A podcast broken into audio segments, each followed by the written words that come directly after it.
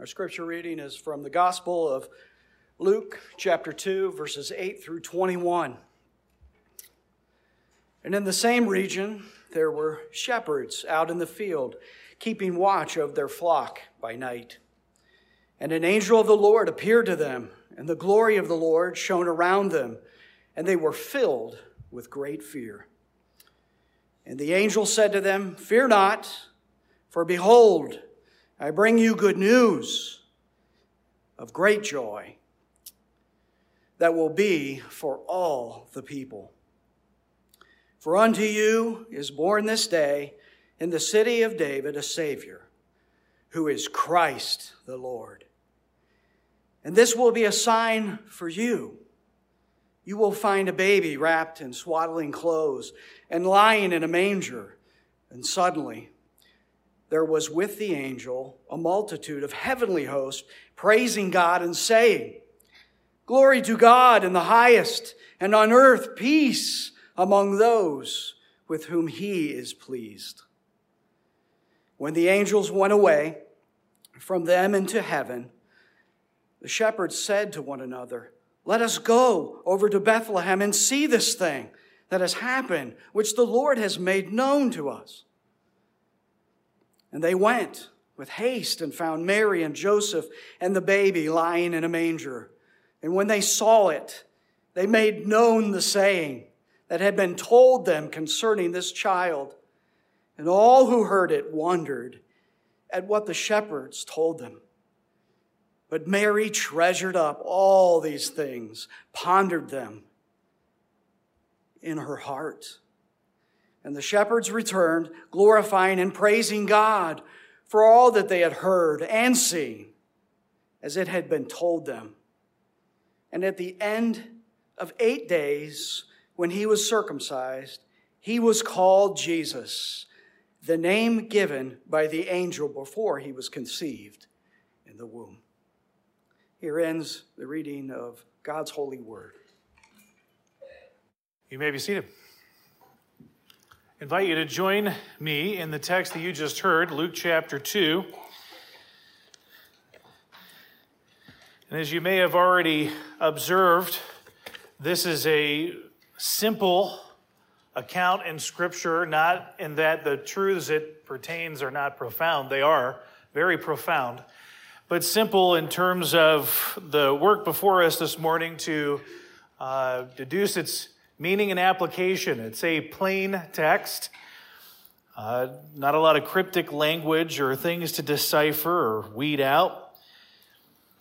And that's fitting, I think, because of the setting in which we find the key figures in this particular passage and who they are. And so we will quite simply work through the passage together and, and allow it uh, to, to, a, to a high degree to speak for itself. Make a few observations along the way. And so join me again in Luke chapter 2 and let's read, uh, follow along as I read verses 8 to 12.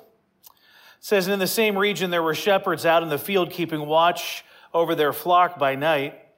And an angel of the Lord shone around or appeared to them, and the glory of the Lord shone around them, and they were filled with fear. And the angel said to them, Fear not, for behold, I bring you good news of great joy that will be for all the people. For unto you is born this day in the city of David a Savior who is Christ the Lord. And this will be a sign for you. You will find a baby wrapped in swaddling clothes and lying in a manger. Question to ask this morning is what does the inclusion of the shepherds in the nativity narrative teach us about God's plan of redemption? What might it teach us? That these people, this group specifically, would be included in the narrative recorded for us in God's Word. Our God is a God of immense intentionality. He doesn't do things uh, by accident or coincidence, but with intentionality, purposefulness, all that he does and says. And so to include this particular group of people is worth us taking time to consider this morning and what it might teach us about how our God works and how he unfolds his redemption plan. And one of the first observations we can make about this is that God's plan of redemption unfolds in ways that are contrary to expectations. It's true. If we were to put ourselves into this time period, this, this part of the biblical timeline, the Gospel of Luke, the birth of Jesus, up to this point, then, really all anyone has to work with is the Old Testament, right? That's it. Now, they would have been very familiar with it for the most part. And what they would have known is what you and I probably know if we are students of the Old Testament ourselves, is that there are a lot of repeated themes in the Old Testament. And there's intentionality behind that repetition. One of the repeated themes throughout the Old Testament is God doing things that are contrary to human expectations. If we were to sit around a table and craft out any narrative, any particular story, in any way in which the people involved would accomplish their objective, almost every time we would come up with something, God would come up with something entirely different. His purposes are greater than ours, his ways and thoughts higher than ours, and he often does things contrary to what we might expect. I have uh, just the enormous honor and privilege of teaching students in Bible classes at Delaware Christian School. And it's such a fulfilling thing to do every day. I wake up excited to get to the classroom and somewhat disappointed when it's time to go. But fulfilled in knowing that what we do in that 40 minutes or so with the classes that I am able to teach this year, what we do is something very important. We consider the truth of God's Word and what it means for our lives. In one of my classes this year, it's a survey of the Bible in a year. Now, we call it a survey for a reason, because if you're going to do the Bible in a year, survey is about as good as it gets. It's a bird's eye view. We're looking at the, the greatest peaks and the lowest of valleys, right? And we're in one of my most favorite parts of Scripture, which is, are the historical books of the Old Testament. And what's, what I find really unfortunate is the historical books of the Old Testament First and Second Samuel, First and Second Chronicles, First and Second Kings. Those, those kinds of books, that genre of biblical literature is also one of the most overlooked parts of the Bible. And it is so rich in teaching us about the character of God. One of the things that we find, particularly in those books, is his contrarian way of doing what he wants to do. I'll give you a few examples just to jog your memory. It's, it's in these books. You, you include books like Joshua and Judges in the historical books. We, we meet people like Rahab. Now, if you and I were to talk about how God would deliver victory to his people as they enter the promised land and, and engage in a military campaign, who we would choose to be one of the most critical figures in the, uh, one of the earliest victories that Joshua and the people of Israel would experience, we would not have picked a prostitute, a pagan prostitute named Rahab. We wouldn't have. God did. And not only did he choose for her to be the heroine of that story, but he wove her into the lineage of Jesus Christ. And if we were to establish what the line of Christ, the King of Kings, would look like, my guess is we would not have chosen to include her in the lineup. But he did. I think of Ruth, a Moabite woman who, humanly speaking, had no business being part of the narrative of God's word or the line of Christ, and yet she's found in both. And a wonderful example of faithfulness and God's loyalty to his people that is appropriate for men and women alike to follow and exemplify. What about Gideon? Who would have chosen a man when we first meet him thresh, who's threshing wheat in a place where he had no business doing so, a wine press? Threshing wheat done in an open air setting so as to utilize the natural wind to blow away the chaff, the inedible part of the wheat, while the good part falls to the ground and you collect it up. He does it in a wine press, enclosed and somewhat protected from the wind. Why? Because he's fearful of the Midianites, who were the unfriendly neighbors of the Israelites at the time. And they would ra- commonly raid their towns, take their stuff, and assault their people. And so we encounter this man who's living in fear of that very real threat, which is why he's doing what he's doing where he's doing it. And when the angel of the Lord appears to him, the angel of the Lord calls him a mighty man of valor. Something Gideon didn't see in himself, but it was a signal that God was going to do something great. And he would lead this well, initially cowered to do something remarkable, which was deliver victory over the Midianites with nothing but 300 men, torches, and clay pots. And they would win a host of, they would win over a host of thousands of men. We wouldn't have come up with that, but God did there's this fascinating story in, in, in, the Kings where there's immense hardship that has befallen God's people. They're in the midst of a of an imposed famine because they're uh, they're surrounded by the enemy who's not letting food and supplies in. They're in huge desperation, and God causes the enemy to flee miraculously. The people to discover that the enemy had fled were a group of lepers who had been outcasts because they had leprosy. They find the enemy camp completely forsaken, and not only did the enemy leave, they left all their stuff behind because they were so terrified by what God caused them to hear. And they had a choice to make. They start reveling in it, and enjoying all the goods, and then they sit and think, how is this a good thing for us to do? And so by using lepers, God brings the message of good news of salvation to the Israelites, and they realize that they have been delivered once again. Only God. And then, of course, what about David? Who would have picked him? The youngest in his family, much like Gideon. Nothing much to look at at the time a shepherd. It's so amazing because David's journey, his tremendous human journey, really begins when he simply obeys when his father asks him to deliver some cheese to his brothers who were at war. So, out of obedience, David would take some cheese and other things to his brothers to feed them on the front lines. It notices that there's a relatively large fellow who seems to be disrespecting God and no one seems to be doing anything about it. And of course, the large fellow's name is Goliath. And the rest is history. But who would have chosen him? King Saul was certainly befuddled by that. God's plan unfolds in ways that are contrary to our expectations. And can we just praise him for that? Because his ways are so much better than ours. Why do we say that about this text? Because it's in this field, probably not all that silent of a field because we're talking about sheep being present.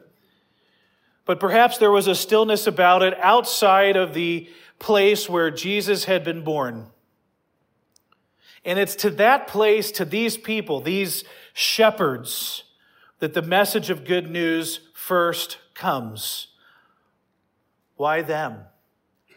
Well, God's plan of redemption, secondly, includes those who are socially undesirable, some of whom are the ones that I just, what we just thought about. But in this case, it could very well be the shepherds. Why them? What is it about them? Well, from our understanding, animals that were to be used for the temple sacrifices were often kept in the open, even in winter. Some have speculated that, that this must have occurred during a warm time of year because the shepherds were with their sheep outside, but this would not have been uncommon for them to do regardless of the climate. And so that's what they're doing. The presence of shepherds uh, is interesting because they were known as a fairly despised class of people. You might wonder why. Well, their work prevented them from keeping certain aspects of the ceremonial law. And so they were, they were kept at arm's length often from the community and even regarded as thieves themselves, carried a bad reputation. Now, not only are we talking about shepherds in general who might have been a despised class, but now these shepherds are keeping watch over their flock at night when this occurs. The night watch. it's reasonable to speculate this was not like, you know, if you were to be uh, given your choice of shift, this would probably not be it. When others are sleeping, you're awake. And nighttime is particularly when during cooler seasons it would be the coldest. And during any time period would be when you're most prone to being attacked by somebody with nefarious intentions, looking perhaps to steal from the flock. And so perhaps these are guys who are already in a lower class of society, drew the short straw, and so they're keeping watch over the flock at night. Shepherds were even often considered unreliable and weren't even allowed to give evidence in court because of that reputation. Why them? We probably would not have chosen them to be the first to hear the message of the king's arrival. Who would have chosen these men? God did. And then, thirdly, God's plan of redemption often features elements bordering on absurdity, as if it weren't absurd enough. That we're outside of the city dealing with a despised class of people, but they tell them that they will be able to identify this king because they will find him wrapped in cloth, which is not uncommon, but lying in a manger, which would have been incredibly uncommon. Manger perhaps being some kind of feeding trough, as most of you are familiar. That's where we're going to find the king. We wouldn't have chosen that. No parade, no fanfare, no party at the palace. Just under a roof with some animals in a feeding trough. That's, where, that's how you'll know. That's how you'll know you'll found him. Absurd. But isn't it wonderful? It's wonderful that we weren't the ones writing the story. I want to pause here for a moment in the narrative and, and, and highlight a couple things about God's plan for Jesus' ministry. And they're all contained in verse 11. Let's reread it. It says, For uh, unto you is born this day in the city of David a Savior, who is Christ the Lord. Those three words, Savior, Christ, and Lord, would highlight the three critical aspects of Jesus' earthly ministry. Savior would highlight his mission to deliver, to redeem, to buy back what had been lost. And what had been lost was you and me. Lost to whom? The enemy. Paul says we come into this world, his property, the enemy. And because of that, we come into this world at war with God, even going so far as to say we are objects of his wrath. And it would be Jesus' mission to redeem us from that, to deliver us from that. It's interesting, right? To deliver us from God's wrath. And when you look at the narrative of Jesus' earthly life in the Gospels, you get the sense he was always on this mission. Every moment, saturated with intentionality and purposefulness that this is what he came to do. Even at a young age, would tell his parents, I am doing my father's business. This is my mission to save. Christ would highlight his royalty, meaning Messiah, literally anointed one, God's king, the King of kings, meant to rule and to lead and to execute justice. And then finally, Lord would highlight his authority. Lord was a term commonly used to reference any human in position of authority. But in this case, standard translation would have us read this as Yahweh, the name of God. And he would serve and act and speak with the authority of God, the creator and sustainer of the universe. that he would be in flesh the one who said, Let there be light. He would be our divine messianic ruler, and you'll find him where you least expected to.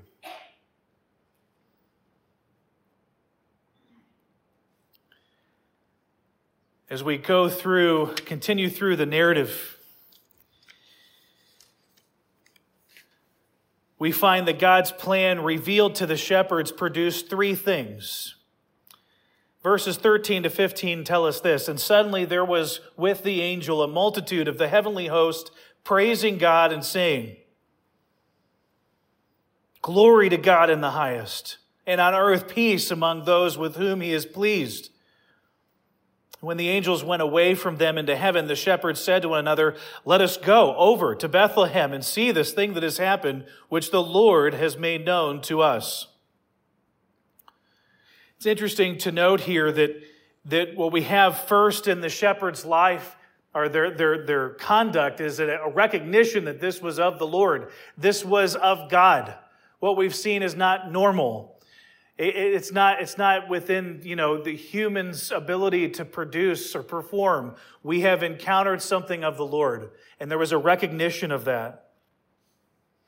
It's interesting when we, when we think on this that the term heavenly host, that word host, is actually a military term, giving the idea that what then came before these men were the armies of heaven. And it would be right for you to envision them in your mind as equipped for battle. Angels are forces to be reckoned with. And that's why almost all the time, an initial response to meeting one was absolute fear, as these men displayed. But it's interesting. The armies of heaven arrive on the doorstep, the field where these men were located, not declaring war, but to announce peace. Who would have written it that way? Even the Jewish people didn't see it coming. You see, already we're getting indication that this, this Jesus wouldn't be the conquering king people expected him to be. Not yet. He would be a servant. He would be humble. He would seek to change the heart of a man not by the sword, but through his love. He would ask for their allegiance by a gift, not of their own making or because they deserved it, but because he was giving it freely. The text talks about this peace being given to those with whom God is pleased, and we could ask ourselves, what is that peace? It certainly wasn't the Pax Romana which the Roman Empire had promised and thought they had achieved through bloodshed, captivity, enslaving people. But this would be peace with God through faith in Jesus Christ. See, this is the remedy to the dilemma that Paul talks about that we come into this world as his enemies, declaring war against him, and he's provided a way to make peace and that way is through Jesus Christ. I ask you to consider has that peace been realized in your life? Are you here in this moment at peace with God? Or is there still conflict? Are you still at war with Him? That peace can be received. It is a free gift that's been offered to you. And it's the only way in which we could be a person with whom God is pleased. So the people that God favors are those who have found God's undeserved favor through Christ. They declared, Glory to God in the highest, Gloria in excelsis Deo. Giving him glory not because he lacks it and therefore needs it, but because he lacks nothing and rightly deserves it. We sing praises to God this morning and every Sunday morning together because He deserves it, not because He needs a thing from you or from me. We owe it to him because of who he is. And that's what the angels were doing. We get into verse 16 and it reads, And they went with haste and found Mary and Joseph and the baby lying in a manger. They went with haste. You know, I find it interesting here that there's a willful and urgent search for who had come. I find it interesting because there's a presumption in the angel's language that this is precisely how they would respond.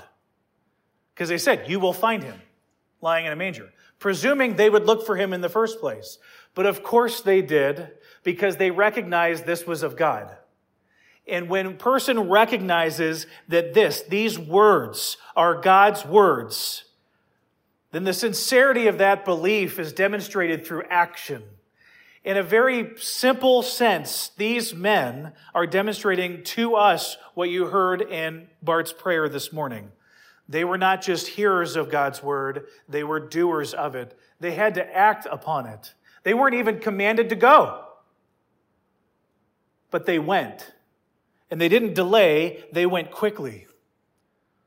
I wonder, is our, is our obedience to hearing God's word in our own life met with such haste and urgency to put it into practice, to see it done? So here, this despised class offers us an example. Maybe the most appropriate way to respond to God is of our own will, urgently doing what it is we've just heard, acting upon it. Spurgeon commented on this, saying, But the angel of the angel said to them, Don't be afraid, for look, I proclaim to you good news of great joy that will be for all people. Today in the city of David, a Savior was born for you who is the Messiah, the Lord. May it never be said of any of us, well, he may be somewhat a Christian, but he's far more clever a money getting tradesman. I would not have it said, well, he may be a believer in Christ, but he is a good deal more a politician.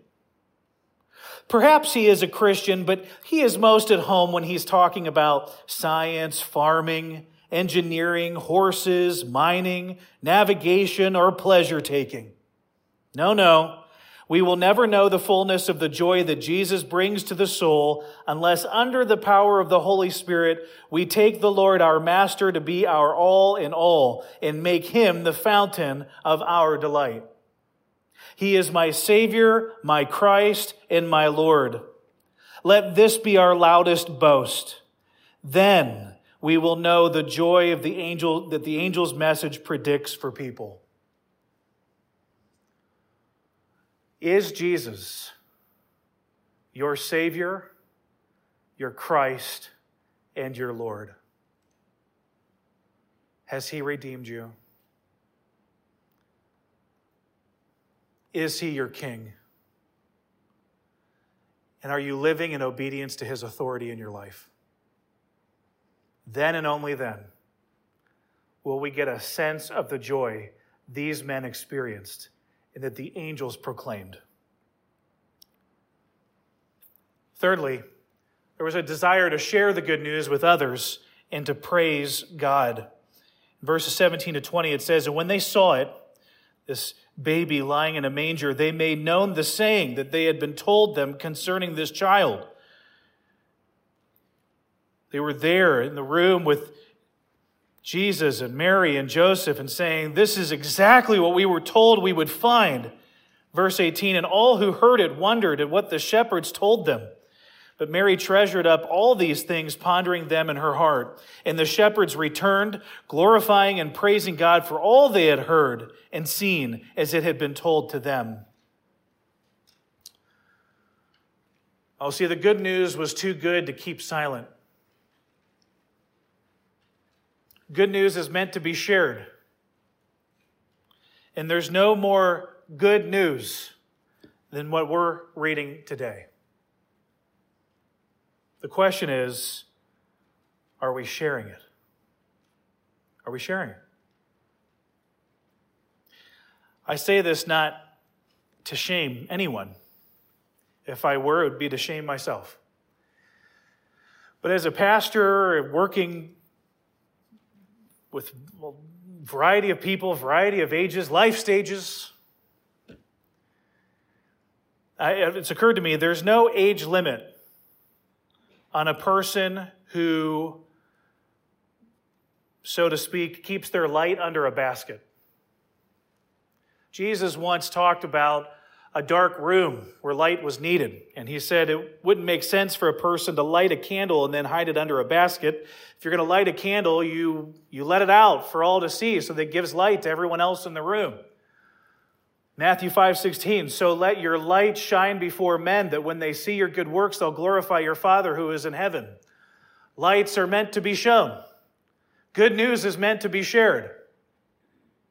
And yet, I have often, not seldomly, but often been with people who, of their own free will, share and lament with me that even in their 40s, 50s, 60s, nearing death, not once shared the good news with a person who needed to hear it. And it is a lament.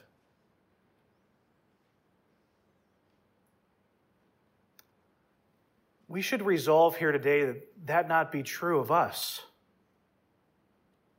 Good news is meant to be shared. It's meant to be shared, as these men shared it. Sharing the good news is a demonstration that our belief is sincere. If we truly believe this is the greatest news of all time and that salvation can be, can be received and that eternal life can be achieved, well, not achieved, but also received because it's been given freely to us. If we believe that's all to be true, then we would share. It's the best news anyone could hear. And folks, listen, I don't know about you. It doesn't take me very long to kind of tap into the cultural conversation, which I do so rarely these days. Uh, my wife, my wife rejoices over the drastic reduction of news intake in my life. It doesn't take me long to conclude that what the world needs most is this good news. This good news. And we get so caught up in thinking that good news would be if our party wins the next election. Or if our preferred candidate wins, wins the next election and becomes president. Folks, that's not good news. That doesn't hold a candle to the good news we're talking about today. Real good news is that our King came and he paid the price for our sin by shedding his blood on the cross and raising again from the dead. That's good news. And so my question is, is that good news what people are hearing? Sometimes I have conversation with people that treat sharing the good news of the gospel as some sort of unique thing that some of us are equipped to do. This is something we're all commanded to do. All of us. This is not for one or ten of us to do, but every single one of us to share this good news and to do it with joy and to invite people into the peace that exists in our life. And if you believe this this morning, then my question for you is this What do your attitudes, words, and actions proclaim? Do they proclaim this good news or lesser things? Are we more inclined to complain about the latest thing, something we don't like, someone we don't like? Or are we proclaiming the good news of Jesus? The gospel? Because that's what people need to hear. If we got everything we wanted, humanly speaking, to occur in this country, like politically speaking. The right rules, the right people, the right policies, the right laws, if we got it all, none of that would save a single soul. None of it. Only Jesus does that, which is why his news is good, because it treats the real problem. We ought to be about sharing the good news let go of lesser things. Verse 21, our text this morning concludes saying, And at the end of eight days, you see, there was a, according to Jewish law, a time period, a woman who had given birth would need to wait and then, and then wash and purify herself. And in this case, with a son, we're looking at a period of eight days. And after that was done, she and the father would bring, if it's a firstborn son, bring him to the temple to be circumcised and dedicate him to the Lord. And so what we're seeing in verse 21 is the obedience of Joseph and Mary. They're following that law. It says at the end of eight days, when he was circumcised, he was called Jesus. So they're formally, officially pronouncing his name to be Jesus, the name given by the angel before he was conceived in the womb, Jesus. You see, that's a name that we've come to rightly cherish and sing, but it was a very familiar name to these people, the Hebrew people. They've heard it before, multiple times, not the least of which was a man named Joshua, the Hebrew rendering of this same name. It means the Lord is salvation. But unlike Joshua, the great military leader who led Israel on its conquest of the promised land and secured them military victories, our king would come differently. Now, he'll come as the second Joshua eventually. But in this moment, it's far different. It's the humble, serving Savior, Jesus. This is a, just a wonderful opportunity to do what Mary did. Did you notice? She ponders these things in her heart. Because of that phrase, it's a unique phrase. It's only mentioned in, in Luke's gospel. And that has led some to speculate that it might be because the good doctor had a chat with Mary sometime and basically said, Tell me how this all started. And so she relates to him the things that she had treasured in her heart. And so the good doctor got to sit down and listen to Mary tell him about the great physician. And he wrote it. Isn't it interesting? We may have Mary's words given by Luke. Maybe. We don't know for sure. But we have a moment this morning to do what she did and to ponder these things. And I've given you some possible reflection questions to consider as you go on from here. I do want to give you one encouragement before we close this morning. Many of us have gathered with friends and family recently, and we'll do so again before the holidays are over. And let's be honest here for a moment. Sometimes they're with people we don't see very often, and we're okay with that. But might this be an opportunity to share the good news?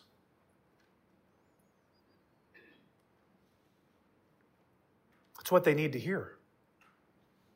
We all have family members that need to hear. And you might be thinking, they've heard it so many times before. Then say it one more time. You might ask, well, what if I do and I fail? Then say it one more time. Because it's good news. For some of us, we'll gather around a table and there might be an empty chair. For some, that empty chair represents a person no longer with you. You meet in this text a Savior who understands your loss. He does. And He is as much your Savior and your Redeemer as anyone else's. And You might be sitting here thinking that because of your grief or your history or the choices you've made,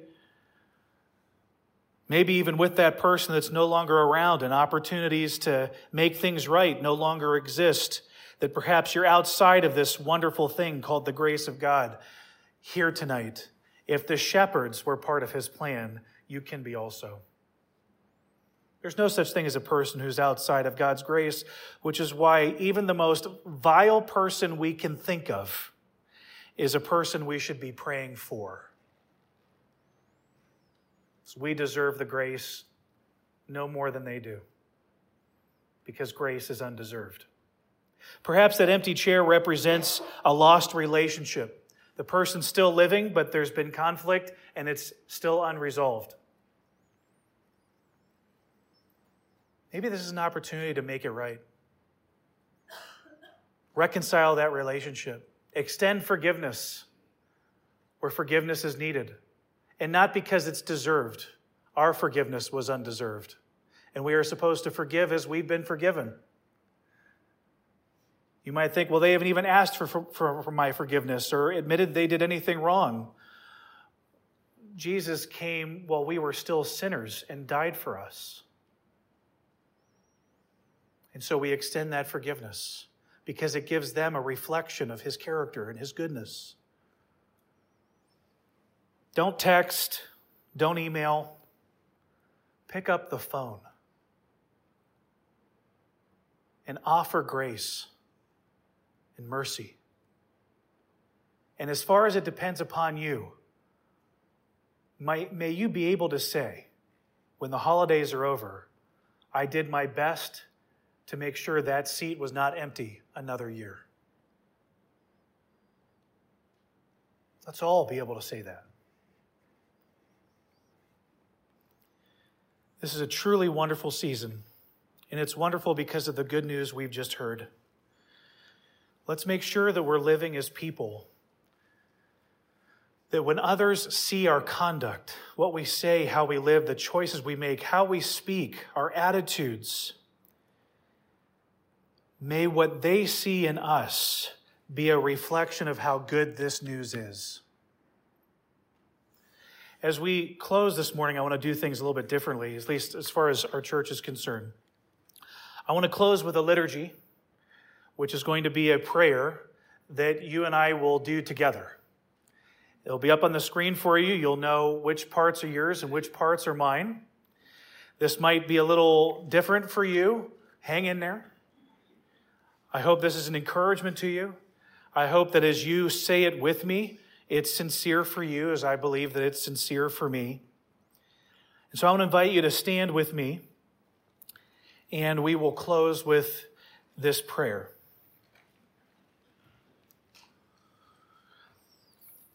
As we prepare our house for the coming Christmas season, we would also prepare our hearts for the returning Christ.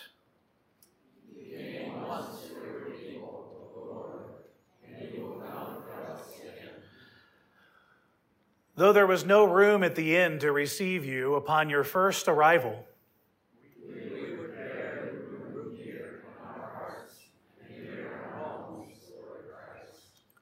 As we decorate and celebrate, we do so to mark the memory of your redemptive movement into our broken world, O God.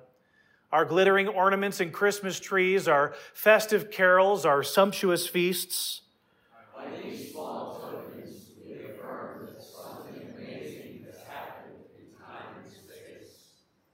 That God, on a particular night in a particular place, so many years ago, was born to us an infant king, our Prince of Peace. Our wreaths and ribbons and colored lights, our giving of gifts, our parties with friends, these have never been ends in themselves.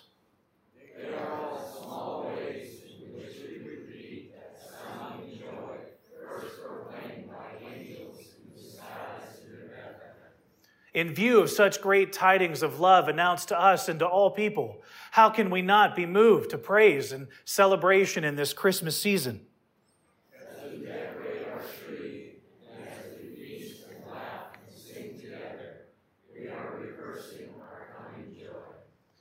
we are making ready to receive the one who has already, with open arms, received us.